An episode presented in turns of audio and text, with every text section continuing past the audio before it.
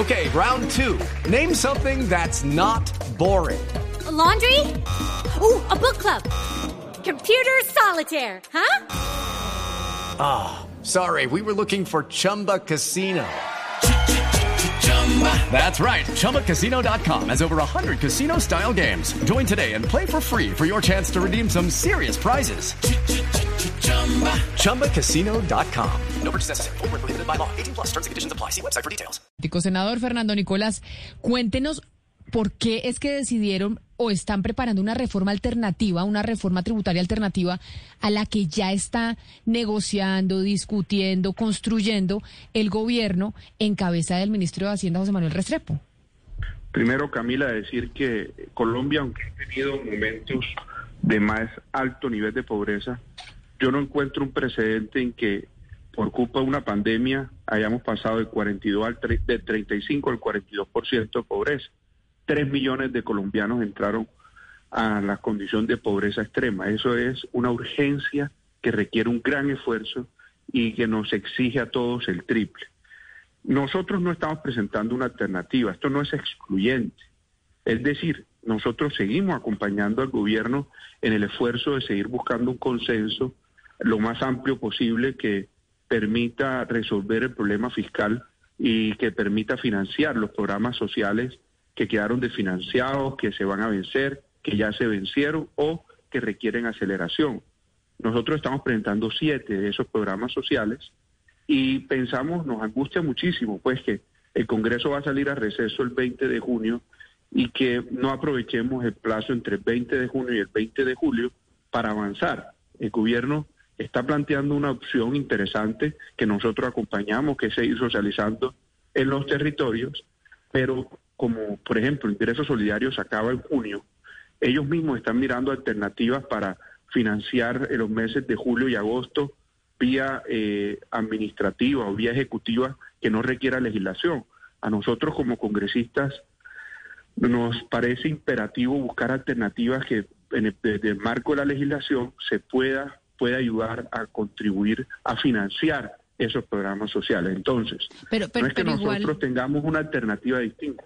Nosotros seguimos acompañando al gobierno. Nos parece que lo que está haciendo el gobierno está bien hecho.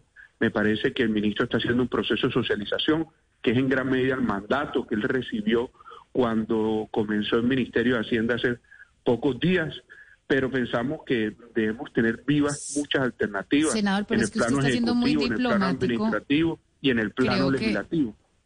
Usted está siendo muy diplomático, senador, en aras yo creo que no, pues de, evitar una confrontación directa con el gobierno, pero lo cierto es que ustedes están queriendo presentar una reforma tributaria para esta legislatura que se acaba en una semana. Me imagino que van a pedir sesiones extras en donde piden un impuesto de renta a las empresas del 34%, mantener la deducción del ICAN 50 sobre tasa al sector financiero. Eso es una reforma tributaria. ¿Cómo es posible que ustedes digan que van a seguir apoyando otra reforma tributaria del gobierno para la próxima legislatura? Es decir, si se aprueba esta, esta legislatura, pues el gobierno ya no puede aprobar otra o nos van a querer volver un un 8 a los colombianos otra vez y van a confundir a las calificadoras. Es decir, el mensaje que ustedes le están mandando en este momento a las calificadoras de riesgo a todo el mundo es el gobierno va por un lado y nosotros vamos por el otro. ¿No es así, no, senador? yo, no, Camila, mira, en esa discusión que se ha dado en el marco del, del Congreso, que ha tenido muchos foros liderados por eh, los presidentes de las comisiones económicas y con el acompañamiento del Ministerio de Hacienda, hemos escuchado sindicatos, jóvenes, hemos escuchado a exministros de Hacienda, hemos escuchado a economistas, hemos escuchado a los propios partidos. Y yo creo que en estos puntos ya hay un amplio consenso, pero entiendo pues la, preocupación del ministro por ampliar ese consenso y llevarlo al territorio y a las regiones para consultar algunos puntos que quedan por consensuar, pero nosotros nos parece que no podemos perder tiempo y en paralelo podemos tener una alternativa viva, que no se contrapone a la otra, no es que nosotros estemos en contra de la otra, ¿no? Yo creo que aquí se pueden encontrar soluciones. Por ejemplo, pero, pero, pero si no, discúlpeme, yo lo interrumpo, senador, si, no, si no va una en contravía de la otra, pero sí hay una, una premura, porque lo que pasa es que el tiempo se les acaba. Entonces, entonces ¿cómo van a, o sea, por qué no trabajar todos en conjunto por una sola, en vez de ponerse cada uno a construir una parte y más bien las propuestas que tienen, pues van y se sientan con el ministro de Hacienda y todos juntos construyen la, la, la reforma que se va a tramitar, porque es que les queda un año, no les queda mucho más. No, de acuerdo, eso hay que hacerlo, pero también hay que hacer ver cómo podemos avanzar si se pudiera en, en ir un poquito más rápido. Por ejemplo, el programa de atención a la, de apoyo al empleo formal, PAEF, que es un subsidio a la nómina que ha logrado con el gobierno del presidente Duque salvar 3.6 millones de empleos en Colombia, se venció en abril. No queremos esperar hasta julio, nosotros queremos revivirlo lo antes posible. Segundo, eh, el ingreso solidario se vence en junio. El ministerio, por la vía administrativa, está buscando soluciones para ampliarlo hasta agosto. Y yo creo que eso se requiere y así lo va a plantear seguramente el proyecto que radique el gobierno, ampliarlo hasta diciembre del 2022.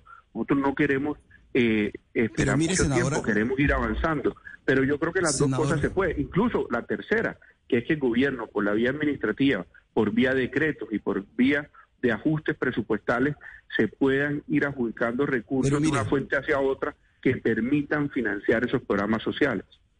Pero mire, senador Araujo, eh, digamos que la reforma tributaria Carrasquilla no gustó mucho porque no tuvo consenso.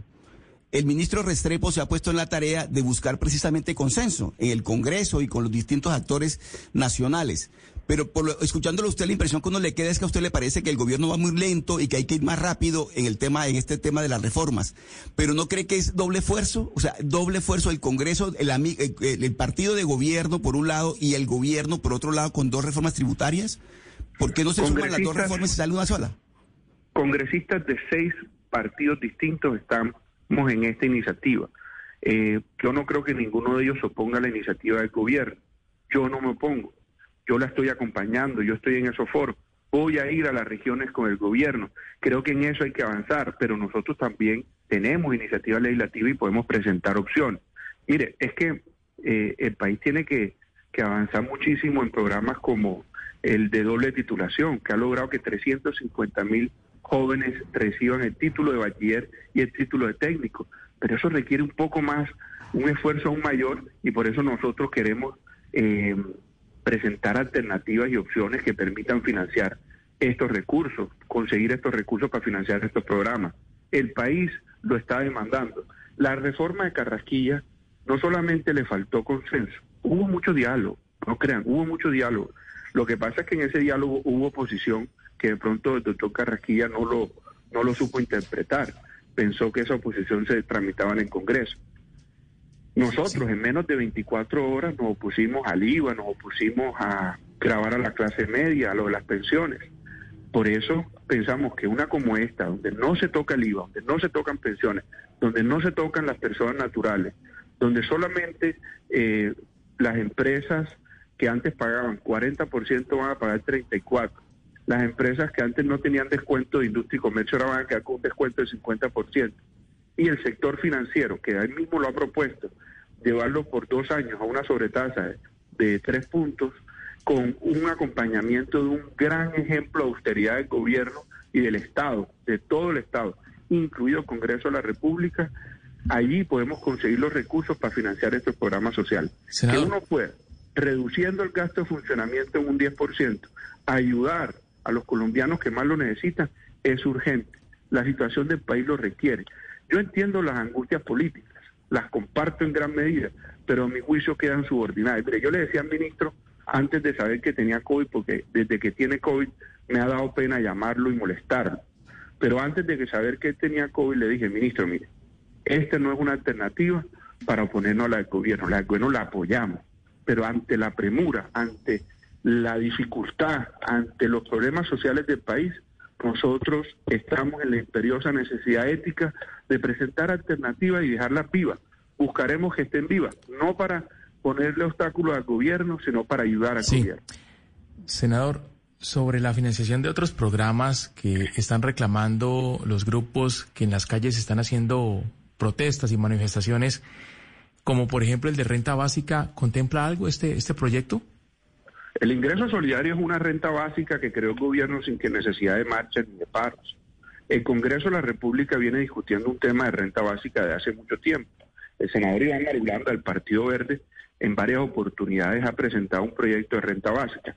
Yo tengo que contestarle no solamente por la iniciativa de la por la que ustedes me están preguntando, sino por la del doctor Marulanda, porque yo soy ponente de ese proyecto también.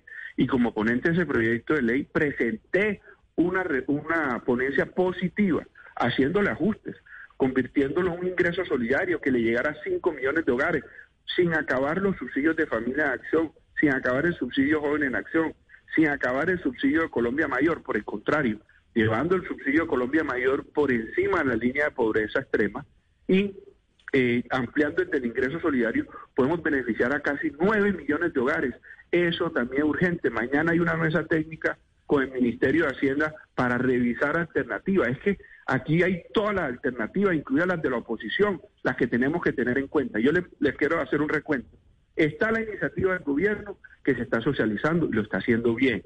Está la iniciativa de la oposición que nosotros estamos revisando también, a ver cómo lo podemos financiar, porque 37 billones que pide el Partido Verde, ellos son conscientes que no lo hay. Busquémosle otra. Está la iniciativa del gobierno en buscar opciones desde el punto de vista ejecutivo, administrativo, para financiar esos programas sociales. Y está, por supuesto, una iniciativa nuestra. Nosotros también tenemos derecho a tener iniciativa legislativa. Nos lo otorga la Constitución. Vamos a seguir en eso y vamos a seguir acompañando al gobierno y vamos a seguir acompañando a los colombianos más vulnerables que más requieren apoyo en este momento de una crisis profunda. Y por eso seguimos adelante. Hello, it is Ryan, and I was on a flight the other day playing one of my favorite social spin slot games on chumbacasino.com. I looked over the person sitting next to me, and you know what they were doing? They were also playing Chumba Casino. Coincidence? I think not. Everybody's loving having fun with it. Chumba Casino is home to hundreds of casino style games that you can play for free anytime, anywhere, even at 30,000 feet. So sign up now at chumbacasino.com to claim your free welcome bonus. That's chumbacasino.com and live the Chumba life. No purchase necessary. DTW, void, prohibited by law. See terms and conditions 18 plus.